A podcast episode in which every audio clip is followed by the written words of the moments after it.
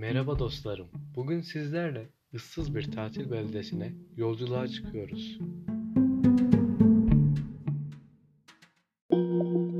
Sabahın korkuları her zaman geceyi bekler. 5 Haziran 2019 Tek başıma bir tatil beldesine gitmeye karar verdiğim gün. Param çok azdı ve kafamı dinlemek istiyordum. Bu yüzden fazla seçeneğim yoktu. Ucuz ve sakin bir tatil yeri bulmam gerekiyordu. Valizimi hazırlamış, gitmeye hazırdım.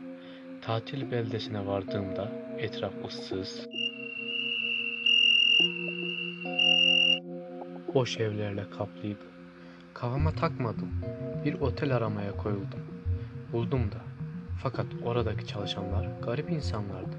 Sanki gelmemi istemiyorlar. Git buradan der gibi bakıyorlardı. Bunu hissetmiştim. Ama kalacak yerim ve param olmadığından sesimi çıkarmadım ve bir oda kiraladım. Ben bunları yaparken çoktan karanlık şehri kaplamıştı. Odama geçtim. Yorgunluktan kendimi yatağa attım ve uyudum.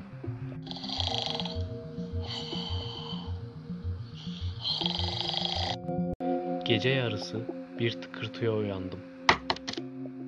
Hey, orada biri mi var? diye seslendim. Karşılık bulamadım. Kedidir deyip yatağıma doğru yöneldim.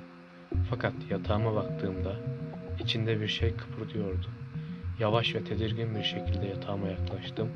Hızlıca örtüyü çektim ve onu gördüm. Bu bir kediydi. Beni korkuttun dostum. Burada ne işin var?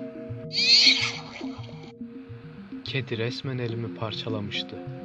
Aşağıya inip elime pansuman yapabileceğim bir şeyler aramaya karar verdim. Aşağıya indiğimde şaşırmıştım. Sanki bu benim geldiğim otel değildi. Her şey gözüme çok farklı gözüküyordu. Otel görevlilerine seslenmeme rağmen bir karşılık alamadım. Dışarıya bakmaya karar verdim. Az ötede ışıkların altında uzun boylu, gri ceketli birini gördüm. Hey dostum, gecenin bu saati dışarıda ne arıyorsun?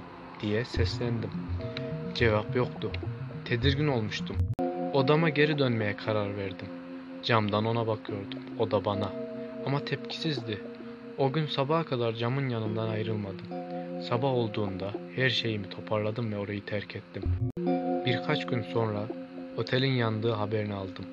Yangından sadece uzun boylu ve gri ceketli bir kişi kurtulmuştu.